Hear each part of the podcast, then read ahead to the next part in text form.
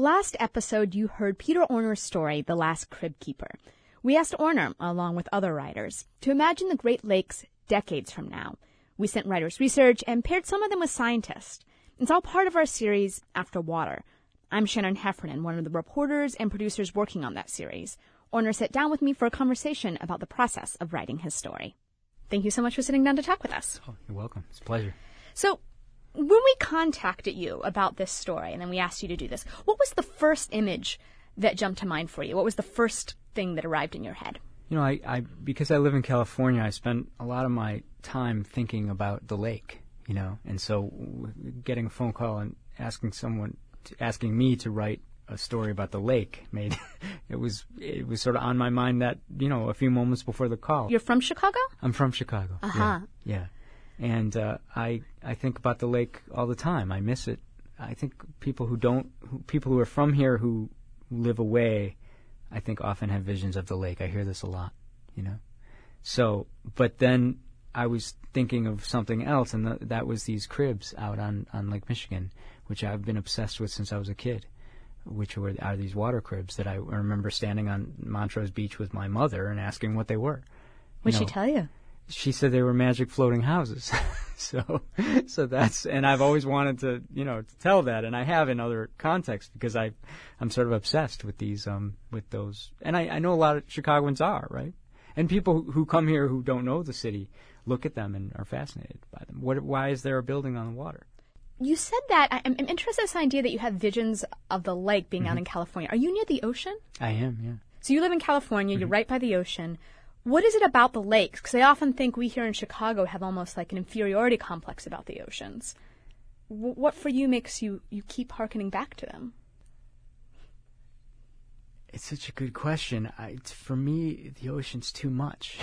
it's too overwhelming. It's, you know, and I, I, I, I think I stand on the on the beach of Lake Michigan, and I feel I can, you know, yeah, you can, you can almost get your brain around it, you know, and to me that that's just home, period. And so, um, you know, I love the ocean, but it isn't. It it has a very different feel for me.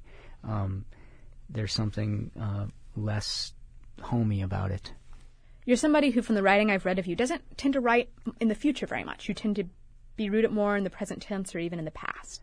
No, I, definitely I, the past is my thing. Um, my characters are uh, usually um, remembering actively. I think that's sort of something I'm fascinated with because I feel like that's what I do. I'm constantly living in the present and, and yet remembering all the time at the same time. I think most of us do this, and I, I'm always trying to capture that. So you have your character doing that, remembering that's familiar for you, but you're writing in a period that's ahead of ahead of you, the writer. Right, a little bit, yeah. How, how did that? Fe- what did it feel like to do the writing that way, as opposed to? I mean, it sounds like you're used to writing in different periods of time. It's just usually in the past. Yeah. What, what, what, was it? Did it feel different to write in the future, or is it sort of a similar process? Well, I think uh, you know I just hadn't thought about it before, but you know, writing in the future, i i people have the same preoccupations they had, you know, when it wasn't the future. So I figure the future is going to be a lot like like my vision of the past, which is we're going to be uh, there's going to be a certain yearning for for um for what's been lost, and and the the way that you all framed this was what happens when the lake is no longer as we know it. That was something, unfortunately, I could I could start to imagine, and it didn't. I didn't. I didn't want to go too far in the future because I feel like we're under threat today. So why why cook it up? this is a this is a bad situation at this point. So um, you know, I wanted to go a little bit in the future, a little bit, you know, after Rahm. I think was my when I mentioned all those mayors. Uh, but yeah, I, I think that you know, I, I think this is really an, uh, an aside, but I was in North Carolina recently, and I was walking along a very beautiful river, and I and I told a local how beautiful I thought his river was, and he said, "That river's the deadest river in North Carolina," and you know, and that was really striking to me because I didn't know that, and I, I think that that I think that was echoing in my head a little bit when I was working on this too, which is the this idea that you know it's going to look fairly much the same, but but its value to us, fish wise, water wise, beauty wise, you know, I, I worry that the blue will change. You know, I don't know why I did, but I did. At the end of the story, when it's clear that the main character and his wife had planned on having a child, but then they don't. Did you intend for the audience to make any connection between the water they were drinking and their inability to have a child? no, but um, I think it's all of a piece, isn't it? I mean, what you know, what what we what we lose is on. There's a continuum of that. So I, I would say that as he, as an old man, looks out on the on the water and remembers his wife who left him because of this job, essentially, I think it, I think he's making the connection. When you started looking into this and looking at research, was there anything that surprised you? Anything that you didn't know know that took you aback?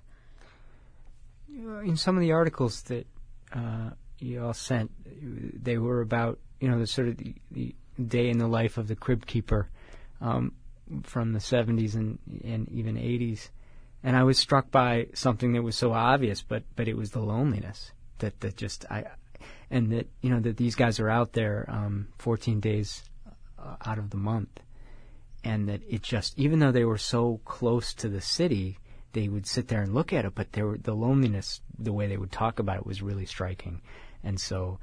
I should have imagined that, but it took it took reading those reports, those, those articles, to to help me try and imagine what that loneliness would have been like. You have a line in the story um, that um, there was a time when this lake and this city were once and uh, were one, and nothing could divide them, not even a landfill. What are the ways that you, being somebody who grew up here, saw the lake and the city as having this sort of intimate relationship? The ways that you see them talking to one another. Well, I think when when they did fill in parts of the lake for Lakeshore Drive and for other other reasons that this city has I, I think we we take the lake for granted. We use the lake in ways that that that, that probably wasn't intended to be used for. Not that I know who put it here, um, and I think that I, those battles over the landfill struck me as being consistent with this idea that we just we all we, we in Chicago we assume that there's one constant and that is that we're going to have Lake Michigan. You know, I I always th- often think I'm when I'm in somewhere else, I'm lost because east is not the lake, and and east is the lake. That's that's how I know where I am in the world, and and I feel like um, we we take it for granted, and and one day, um, horribly, uh, I think it's very very possible that we're not going to be able to that it's not going to be here for us anymore. That was Peter Orner. Orner's most recent book, The Last Car Over Sagamore Bridge, was just released in paperback. To hear some of the science behind the stories in Afterwater, visit afterwater.tumblr.com. Afterwater is part of WBEZ's Front and Center project. Front and Center is funded by the Joyce Foundation, improving the quality of life in the Great Lakes region and across the country.